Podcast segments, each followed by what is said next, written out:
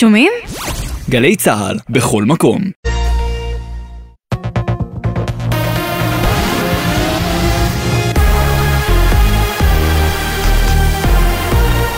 גלי צה"ל השעה שבע. ערב טוב, באולפן יהונתן גריל עם מה שקורה עכשיו. המשטרה פענחה ניסיון רצח בבת ים. המתנקש התחזה על פי החשד לבלש משטרה וירה בקורבן לעיני ילדיו. מדווחת כתבתנו בתל אביב, אנה פינס. כתב אישום יוגש מחר נגד שלושה חשודים ממרכז הארץ והצפון, לאחר שתכננו יחד לרצוח גבר בן 38 בעקבות סכסוך עבריינים. בסוף חודש מאי הגיעו שניים מהחשודים לביתו של הקורבן וחבשו לראשם קובעי בילוש משטרתיים. כאשר פתח את הדלת, אחד החשודים ירה בקורבן מטווח אפס לעיני ילדיו.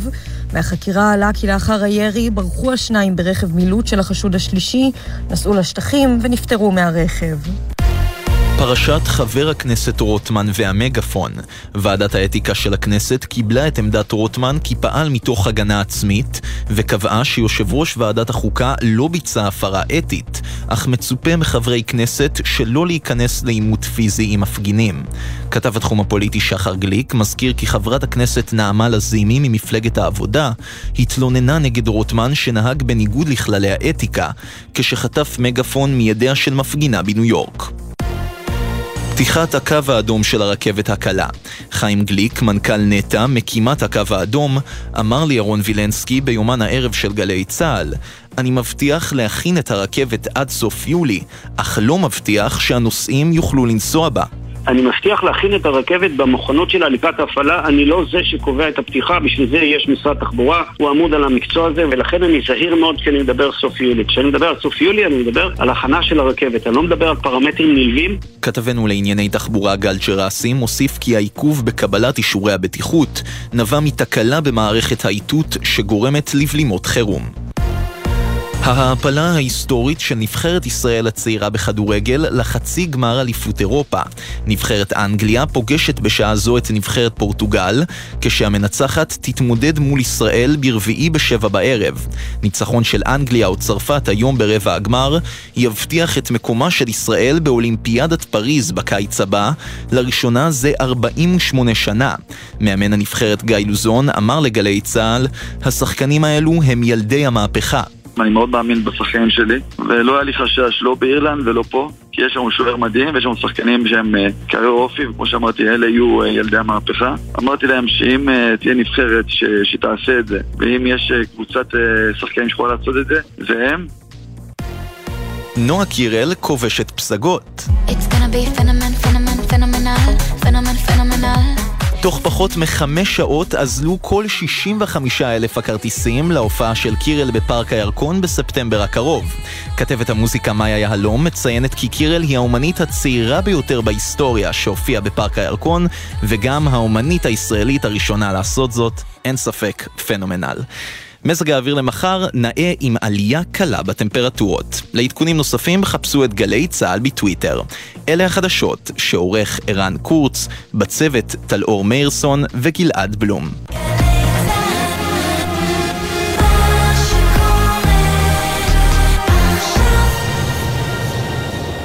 בחסות בוש, המציע מקררים שלוש וארבע דלתות אקסטרה אקסטרה לארג' בחמש שנות אחריות מלאה חינם. ברכישה מיבואן רשמי BSH, כפוף לתקנון. בוש. בחסות הפניקס סמארט, המעניקה עד 45% הנחה בביטוח המקיף. כוכבית 5432, או חפשו הפניקס סמארט בגוגל. כפוף לתקנון המבצע, הפניקס חברה לביטוח בע"מ. עכשיו בגלי צה"ל, עידן קבלר.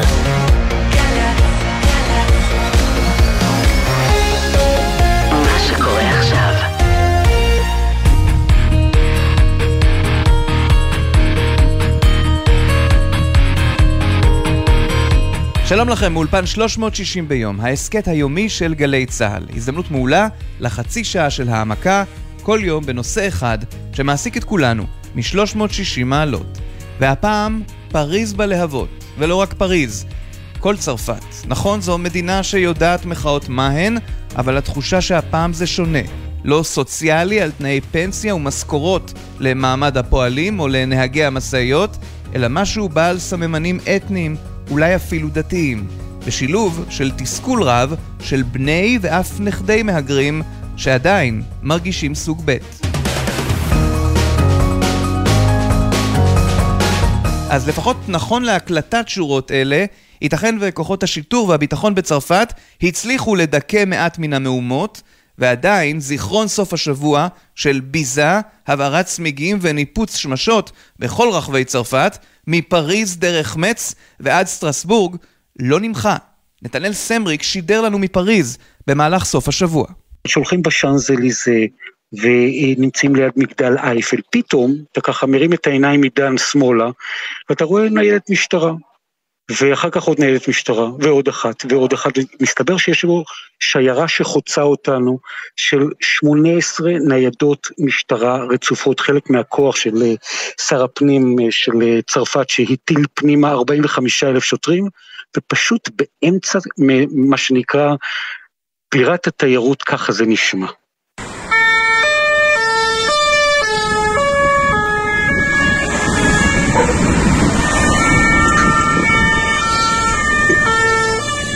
והקולות האלה, יודע, נושאים דז'ה וו מאוד גדול לארצות הברית. רצח ג'ורג' פלויד בדיוק היום, שלוש שנים וחודש, שוטר ממיניאפוליס שמחזיק ולוחץ את הברך על הצוואר של אזרח אפרו-אמריקני, תשע דקות ועשרים ותשע שניות והופכות להיות מהומות אדירות. ואנחנו עוד נגיע לעניין הזה, והקשר לתנועת Black Lives Matter, חיי שחורים נחשבים. אבל עוד קודם לכן, נכון שבשנים האחרונות היו כמה מקרי התפרעות, בין אם זו מחאת האפודים הצהובים או מחאת הפנסיות, אבל כאן כאמור, זה משהו אחר. הלא כן, פרופסור דניס שרביט, ראש התוכנית לתואר שני ללימודי דמוקרטיה באוניברסיטה העברית.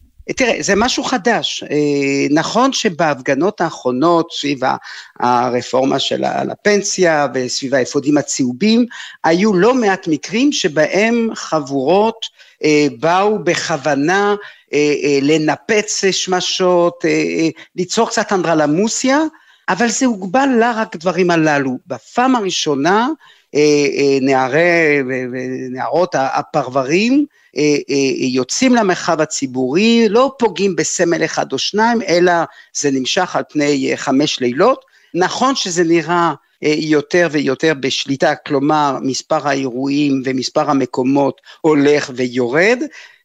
אני מניח שהשלטונות מייחלים לכך שלקראת השבוע הבא זה ייפסק לחלוטין, אבל צריך לזכור, ב-2005 קרה מקרה די דומה, אה, שבו שני אה, נערים אה, נהרגו על ידי השוטרים, והמהומות נמשכו למעלה משלושה שבועות, עד כדי כך שהשלטונות הפעילו את התקנות לשעת חירום.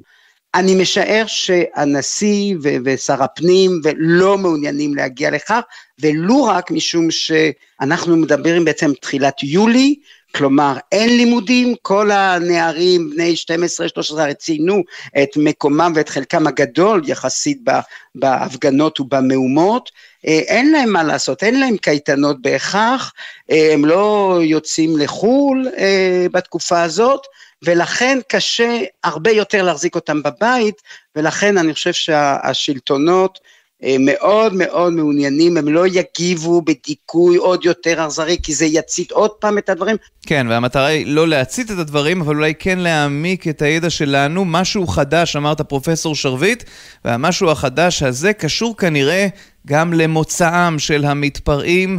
דני שק, לשעבר שגריר ישראל בפריז. בפרברי הערים הגדולות, לא רק פריז, גם הערים הגדולות האחרות, יש אה, קינים של, אה, אה, של תסכול חברתי מאוד מאוד אה, קשה, שבכל הזדמנות, ההזדמנות יכולה להיות מכל מיני סוגים, היא יכולה להיות סוציאלית, היא יכולה להיות עבריינית כלשהי, זה תמיד יביא לאותו טריגר. יש לך את המעגל של אנשים שמגיבים אידיאולוגית, במקרה הזה התסכול על זה שהרגו שלא לצורך, ככה הם טוענים, את הבחור הצעיר הזה שנעצר על ידי אה, ביקורת משטרה. יש לך את המעגל של אנשים שיש להם באמת איזשהו, איזושהי מוטיבציה חברתית, ואז יש לך המוני בריונים שפשוט מחפשים הזדמנות לעשות צרות ולעשות בלגן. וככל שאתה מתרחק במעגל מהגרעין הקשה של האידיאולוגיה שקשורה לעניין, כך גדלה האלימות. מי שגורם לאלימות הגבוהה ביותר זה האנשים שהכי פחות קשורים, גם פיזית וגם אידיאולוגית, למקרה עצמו. בשבילם זה פשוט הזדמנות לפרוק כעס, וצריך לומר גם את האמת, לשדוד חנויות. זאת אומרת, יש כאלה שלא יחכו עד 31 בדצמבר, שבאופן מסורתי זה לילה שבו שוברים חנויות ראווה ובוזזים חנויות, הם רוצים את האייפון כבר עכשיו. אז גם אם הבריונים לא קשורים לאידיאולוגיה או לאנשים שחשים את אותו תסכול, אלא הם פשוט באים לשדוד, דוקטור דינה ליסננסקי, מומחית לאסלאם באירופה מהמרכז האקדמי שלם ואוניברסיטת תל אביב, חשוב כאן להבין, אלה לא המהגרים הראשוניים, אלה בניהם ובני בניהם. זה מה שבעצם קורה כאן. אם אנחנו מדברים על הדור השלישי, שכרגע מתפרע בעיקרו, כן? הדור השלישי למהגרים, אלה בעצם ילדים שנולדו לילדים של מהגרים. אמ, אז אנחנו מדברים פה על, אה, על דור שיש לו הרבה יותר, כמה שזה נשמע אולי מוזר, בעיות זהות. זאת אומרת, אם בדור הראשון של מהגרים מוסלמים לצרפת, כמעט ולא דובר על בעיות זהות, כי מדובר היה במהגרי עבודה בעיקרם, ואחר כך באיחוד משפחות, החל מהדור השני אנחנו מתחילים לזהות בעיות מאוד מאוד רציניות שקשורות ספציפית לזהות הדתית ולא רק האתנית או האזרחית של אה, אותם אנשים שיוצאים לה, להתפרעויות. חייבת לומר שההתפרעויות של היום מאוד מזכירות למי שזוכר, כן, למי שהיה אז בצרפת, את ההתפרעויות של שנת 2005, כששרפו המון מכוניות וכשבעצם אה, גם בני נוער מוסלמים בעיקר, ערבים ומוסלמים בעיקר, אה, יצאו נגד אה, מדיניות מדיניות שלדעתם הייתה מאוד מפלה, וטענו שמדובר היה בעצם התפרעויות סוציו-אקונומיות בעיקרן, כמו שאומרים גם היום. חייבים לומר שאכן, כמו שזיהית, נכון? יש פה גם רכיב אסלאמי. עכשיו, הרכיב האסלאמי, כשאנחנו בישראל מדברים על רכיב אסלאמי, יש לנו בראש איזושהי תמונה של אנשים דתיים דווקא. אז מה בעצם קורה בצרפת? מה שקורה בצרפת זה משהו אחר, מכיוון שאנחנו מדברים על עולם מערבי, על מדינה אירופאית ששם אגב הדת והמדינה מופרדות על ידי החוק, ולכן אנחנו בעצם מדברים על אנשים שהזהות האסלאמית שלהם יכולה להיות מאוד מאוד מורכבת ולאו דווקא דתית. יש פה עניין של, של שייכות, של משהו שהוא קבוצת רוב שרוצים להשתייך אליה. אז פה אה, מתרחש בדיוק אותו תהליך, אנחנו מדברים על הרבה מאוד זרמים אסלאמיים שקיימים בצרפת, ומי שכרגע מתפרע הוא לאו דווקא ניזון מזרם כזה או אחר. כלומר, יש איזושהי, איזשהו קונצנזוס שהגיעו אליו, יש איזושהי שפה משותפת שבה מדברים, אגב, השפה היא כמובן צרפתית, היא לא ערבית, או איזושהי שפה אחרת, אלה מדברים בצרפתית, אבל יש שם המון מושגים שלקוחים גם מעולמות תוכן אסלאמיים, עולמות תוכן דתיים, או מעולמות תוכן שהם מבחינת הזהות שלהם, מצפון אפריקה והמזרח התיכון. ולמעשה, כשמדברים על, על דיכוי ועל עושק ועל עוני וכולי, משתמשים הרבה פעמים גם, אנחנו נשמע, שבמקומות מסוימים משתמשים גם בביטויים שנלקחו אפילו מהקוראן, כי זה חלק גם מעולם התוכן נכון לעכשיו. אמ, אז אה, זה בנוגע לרכיב האסלאמי בתוך ההתפוררויות הספציפיות האלה, שיש לומר הוא משני, הוא לא הראשי, הוא משני. הוא יותר רכיב זהותי מאשר רכיב דתי. עכשיו לשאלתך לגבי עד כמה האסלאם, אה, האסלאם באופן כללי משחק תפקיד בקרב קהילות המהגרים בצרפת, אז יש פה תפקיד מאוד משמעותי. אנחנו אה, מודעים לזה שבעצם אותו דור שלישי, אה, מחפש את הזהות שלו בתוך מכנה משותף מאוד רחב. המכנה המשותף הזה לא יכול להיות רק זהות אתנית. היא חייבת להיות גם זהות דתית. פרופסור דניס שרביט, הזכרת קודם את מהומות 2005, איך זה נראה בהשוואה לאז? כרגע זה נראה יותר טוב ממה שהיה ב-2005, אבל אין ספק ש... לא קל בשביל החברה הצרפתית להתעורר לבקרים כאלה, אחרי לילות אה, אה, אה, אלימים במיוחד, וודאי צריך גם להגיד מילה טובה לסוחרים שפתאום מגלים שחנויותיהם נבזזו, לא רק שברו את החלונות, זה הדבר החדש, הם נבזזו וזה, בוזזו אותם, וזה די, אה, די אה, עצוב בשבילם, אתה יודע, אגב לעיתים קרובות מדובר בצרפתים שהם בני המהגרים, שפשוט עם השנים כן הצליחו לבסס לעצמם איזשהו מעמד, והנה הם מוצאים את עצמם בעצם קורבנות למה שקורה. אז דני שק, בעצם מדובר באירוע של מוסלמים, או אנשים שהגיעו מארצות האסלאם, אבל לאו דווקא אסלאם במובנו הקיצוני. לא חושב שנשמעו uh, קריאות אה, אללהו uh, אכבר ברחובות בצרפת הפעם. אז אני את הקטע הג'יהאדיסטי אני לוקח ב, עם גרגר של מלח. יש כאן בעיה של תסכול סוציאלי של דור, וחייבים לומר, אתה אמרת פליטים, אבל אני לא חושב שיש שם הרבה פליטים. הרוב זה דור שני ושלישי למהגרים, כלומר, צעירים שגדלו במערכת הצרפתית, שגדלו במערכת החינוך הצרפתית, אה, וזה כמובן באיזשהו מקום הרבה יותר מטריד מבחינתה של, אה, מבחינתו של הממסד הצרפתי. אבל הפרופיל שלהם הוא, הוא מאוד אחיד, זה תושבי אה, פרברים עניים עם אחוזים גבוהים של אבטלה, עם תחושה שאין לאן ללכת, שאין לאן להתקדם, שהסמלי המשטר הצרפתי או השררה הצרפתית, בעיקר המשטרה, מתנכלים להם, יש טענות עצומות על racial profiling, צריך להבין, יש הרבה מאוד שחורים, זה, המוסלמים בצרפת זה לא רק צפון אפריקאים, אלג'יראים, מרוקאים וכולי, זה גם אה, אה, מוסלמים ממאלי ומסנגל שהם אה, אה, שחורים. אה, זה תסכול, זה, כפי שאמרתי, זה איזה מין תסכול שרוכש מתחת לפני השטח, וכל פעם מוצא טריגר אחר כדי uh, לצוף על פני השטח. אז בשאלה הזאת, אני רוצה לשאול אה, אותך, דוקטור דינה ליסננסקי, הטריגרים הללו, שחלקם דתיים אסלאמיים, מלווים כאמור את צרפת לא מעט, וזה לא התחיל אתמול, כפי שכבר הבנו. הבעיה הזאת הלכה וצמחה בעשורים האחרונים, עד שהיא הגיעה למצב שבו, אה, כמו שכולם יודעים, הפיגוע הגדול האחרון שהיה בצרפת היה בבטקלן. למעשה הפיגוע הזה הופך את היוצרות וגורם ל, אה, לצרפתים להחליט על שורה של חקיקת חוקים ש, ש, שאמורים היו לעבור בשנים האחרונות ואכן עברו, שבחלקם גם מאפשרים סגירה של מסגדים במידה והם מקושרים לפעילות טרור. אה, מיד לאחר בטקלאן, למעשה יצאו בעיקר נגד אה, הזרם הסלאפי, שזה בעצם הזרם הפונדמנטליסטי, ומשם הדברים רק התגלגלו. 90 אה, מסגדים פונדמנטליסטים סלאפים נסגרו, ובזמן הזה מסגדים שהם יותר משויכים לזרם של האחים המוסלמים, שאגב אסור ברוב מדינות אירופה, אבל בצרפת הוא מקודם על ידי ארגונים שטוענים שאין להם קשר לאחים המוסלמים, אבל יש להם קשר. אה, אז בגלל הטיעון הזה של אין לנו קשר לאחים המוסלמים, קשה מאוד להתחקות אחרי הארגונים האלה.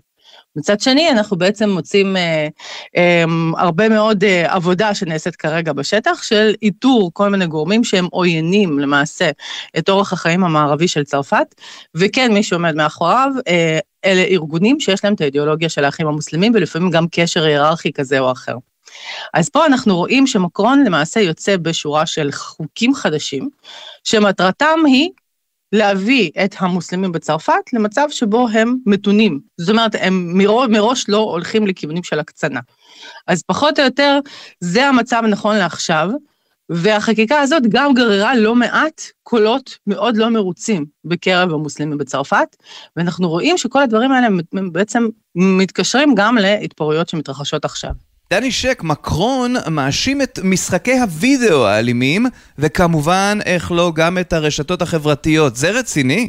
זאת אמירה שאין לה תכלית. כלומר, מה תעשה? תבטל את הרשתות החברתיות? אה, זאת המציאות, אלה הנתונים, ואתה בתור המשטר, אה, אתה צריך להתמודד עם הנתונים האלה, אתה וה, והשרים שלך. אז יש לומר שה... התגובה, לפחות המיידית, אה, ניכר שהייתה די אה, יעילה.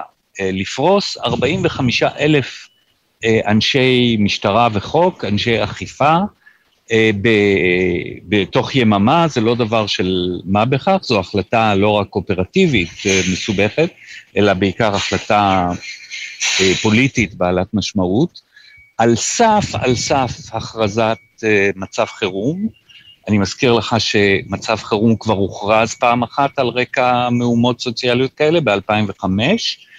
אה, פעם שנייה יותר קרוב, אבל בהקשר אחר זה היה אחרי הפיגועים של 2015, גל הפיגועים הגדול ששטף אה, את, אה, את פריז. בינתיים עדיין לא הוכרז מצב חירום, ואם, כפי שאני מניח שכולם מקווים, אנחנו לקראת רגיעה, יכול להיות שהצליחו לחמוק מזה הפעם, אבל זה עד הטריגר הבא, לא צריך להיות פה נאיבים. כן, אנחנו מדברים כאן לא אחת על טריגרים, דוקטור דינה ליסננסקי, ואת אומרת שזה מזכיר לנו אירוע שלא אחת ייצר הזדהות בין אותן קהילות, זו של צרפת וזו שבארצות הברית. זה מאוד מזכיר את תנועת ה-BLM בעצם בארצות הברית, כי כרגע הגל הזה שאנחנו עדים לו של התפוררויות, ונכון להיום, הלילה היה הלילה הרגוע יותר, וכי נאסרו רק 500 אנשים, בזכות העובדה שהמשטרה ממש אה, נתנה אה, איזשהו מענה מאוד מאוד חריג, הגיעו כוחות אה, עצומים של משטרה לרחובות אה, פריז ולא רק פריז, אה, ולמעשה שמרו הרבה יותר ממה ששמרו בלילות הקודמים. רק לשם השוואה, בלילה הקודם נעצרו מעל 990 מתפרעים, אז הלילה רק 500, רק במרכאות. אז למה אני מציינת את המספרים האלה ולמה זה בכלל חשוב? מכיוון שחשוב לומר שזה לא שהמחאה הפכה להיות שקטה יותר, אלא שהמענה הפך להיות אגרסיבי יותר, כי uh, יש פה צורך, והצורך הוא אקוטי להגן כרגע על רכוש ובעיקר על חיים ו, uh, ועל אנשים uh, ש, שנמצאים בעצם בצרפת. עכשיו, אה, לגבי התנועה עצמה, בהחלט מזכירה את תנועת ה-BLM בארצות הברית, יש פה הדהוד מאוד ברור, ולמעשה, הרבה פעמים אנחנו גם רואים את אותה השפה אה, של, אה, של השחורים באמריקה, שמתכתבת למעשה עם המוסלמים הצרפתים עצמם. אנחנו רואים את זה המון גם בביטויי מוזיקה, שזה מאוד מעניין, אנחנו רואים מוזיקה שנעשית על ידי מוסלמים צרפתים, כשיש למעשה משהו, איזשהו ז'אנר שנקרא ראפ מחאה. ראפ מחאה זה ז'אנר מוכר כבר משנות ה-90 של המאה ה-20 בצרפת. זאת אומרת, זה לא משהו חדש, זה רק הולך ומתגבר כל הזמן, ומתכתב כמובן עם הקהילה השחורה בארצות הברית. והתסכול, דני שק, הוא שם המשחק, אנחנו מדברים על זה הרבה מאוד בתוכנית היום. הם מרגישים שלמרות שהם צרפתיים, בני צרפתיים, לעולם יתייחסו אליהם כזרים?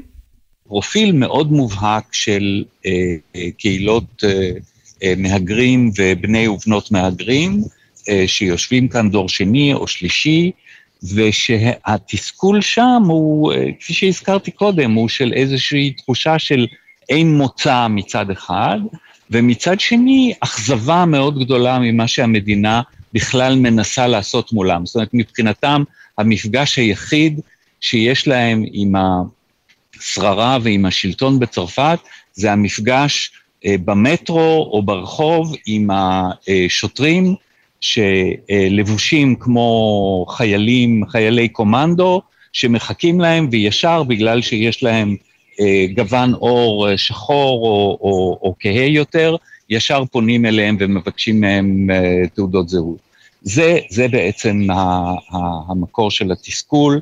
והאם, וזו אחת השאלות המרכזיות, האם כל זה יעלה את כוחו של הימין הקיצוני? פרופסור דניס שרביט, יש שם הרי מערכת פוליטית מאוד מורכבת. המערכת הפוליטית בצרפת בעשור האחרון משוסעת, לא רק בין שמאל לימין, שזה תמיד היה אה, מהמהפכה הצרפתית, אלא בין פלג ימין קיצוני, לא רפובליקני, ושמאל אה, קיצוני, שגם בעצם שני הצדדים אה, מנצלים את המהומות. היום זה כמעט 40 אחוז, 45 אחוז מקולות הבוחרים, לגבי השמאל הקיצוני, אה, הנה אלימות השוטרים היא קיימת, היא שרירה, יש גזענות מובנית בחברה הצרפתית ולכן צריך להתייצב לצידם של אה, תושבי השכונות ומן הצד השני, ברור שהימין הקיצוני חוגג על זה שהמערכת הפוליטית והנשיא ושר הפנים לא נותנים את הגיבוי המלא לשוטר, והדבר השני כמובן, הביזה, כן, שמאפשרת לדוברי הימין הקיצוני לבוא ולטעון שהחטא הקדמון הוא ההגירה הבלתי נשלטת, צרפת איננה יכולה יותר עם הזרים הללו, למרות שאנחנו מדברים על צרפתים שנולדו בצרפת. ולחשוב, דני שק, שכל זה קורה במדינת רווחה, שאמורה לעבוד היטב מול מהגרים, בניהם, וכמובן יתר האוכלוסייה. אה, לצרפת יש מה שנקרא המודל הסוציאלי, אולי אחד מהמתקדמים ביותר, אולי לא משתווה לגמרי למדינות מסוימות בסקנדינביה, אבל ממש לא רחוק משם. כלומר, המדינה לא מנסה כאן להתחמק מאיזה אחריות שיש לה, אין פה אה, איזה שלטון ליברטריאני או משהו, המדינה לוקחת אחריות על תחומים רבים מאוד בחיים אה, של הצרפתים. אבל יש כאן שני צברים, מלשון צבר, של בעיות. אחד, זה צרפתים שרגילים לסל מסוים של שירותים, ושהם באים מרקע עם עבר מהפכני, כלומר, הצרפתים יש עבר עשיר מאוד בעשיית מהפכות, וכל שלטון, כל נשיא שיגיד לך, יגיב בצחוק על האמירה הזאת, טוב, זה היה פעם, זה מאה ה-18, ואחר כך אה, מאי 68 וזה, יהיה שקרן. יש את, ה, יש את הגרעין המהפכני הזה שמוציא את הצרפתים לרחוב, אני חושב שהעניין של הפנסיות מאוד הוכיח את זה. לסיום, פרופסור דניס שרביט, הנשיא מקרון, איך אתה אומר? חוץ מהזכייה בגביע העולם ב-2018, הכל הולך לו הפוך.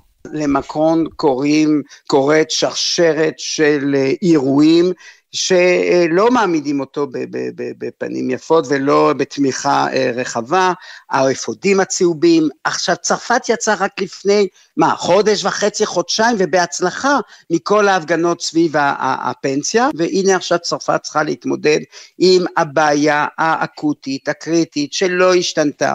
אה, חוסר האונים של כל הצדדים, איך מטפלים בזה, מהו החוזה החברתי החדש שצריך לקום כדי שצרפת תצעד לסיפור של הרפובליקני ש- שמאמין ב- בשוויון של כל האזרחים ללא הבדל אה, אה, גזע, דת ומין, ו- ו- וזו הצהרה, ומקרון למרות שהוא נקט בדיבור הנכון, הוא הבין מיד שיש פה, לא היה פה פיגוע דריסה, אלא היה רצח בכוונה תחילה ובטווח אפס, אז הוא, הוא ידע להגיד שזה בלתי מוצדק ובלתי נסלח, ככה הוא התבטא. אבל האם זה די כדי לאחות את הקרע ב, ב, ב, בין החלקים, בשולי החברה הצרפתית לבין החברה כולה? לא. אה, ומהבחינה הזאת זה, אה, המצב הוא, הוא, הוא מדאיג, גם אם המהומות אה, תסתיימנה ב, בימים הקרובים, עדיין הפצע הזה הוא קיים ו, ו, ועדיין לא נמצא הפתרון, אבל ללא ספק צרפת נמצאת בתקופה לא פשוטה, ממשבר למשבר, ועוד שנה המשחקים האולימפיים, צרפת צריכה להיות מוכנה לקלוט אה, מאות אלפי אה, תיירים שיבואו, אה, כרגע זה לא נראה טוב. עד כאן 360 ביום, ההסכת היומי של גלי צה"ל. בכל יום 30 דקות של צלילה לתוך נושא אחד שמעסיק את כולנו מ-360 מעלות. אנחנו זמינים לכם ביישומון גלי צה"ל ובכל יישומוני ההסכתים המובילים.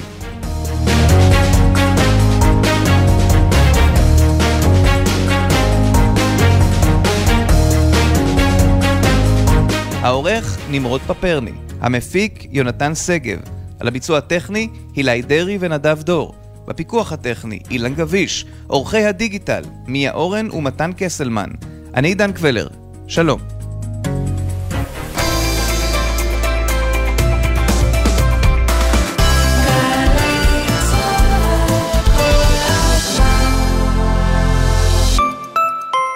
ימים אחרונים למבצע סוזוקי לעמיתי מועדון חבר. הנחות ייחודיות על דגמי סוזוקי, אסקרוס, ויטרה, איגניס, סוויפט וג'ימיני. פרטים באתר מועדון חבר, או חייגו כוכבי 9955 עד 7 ביולי. חבר זה הכל בשבילך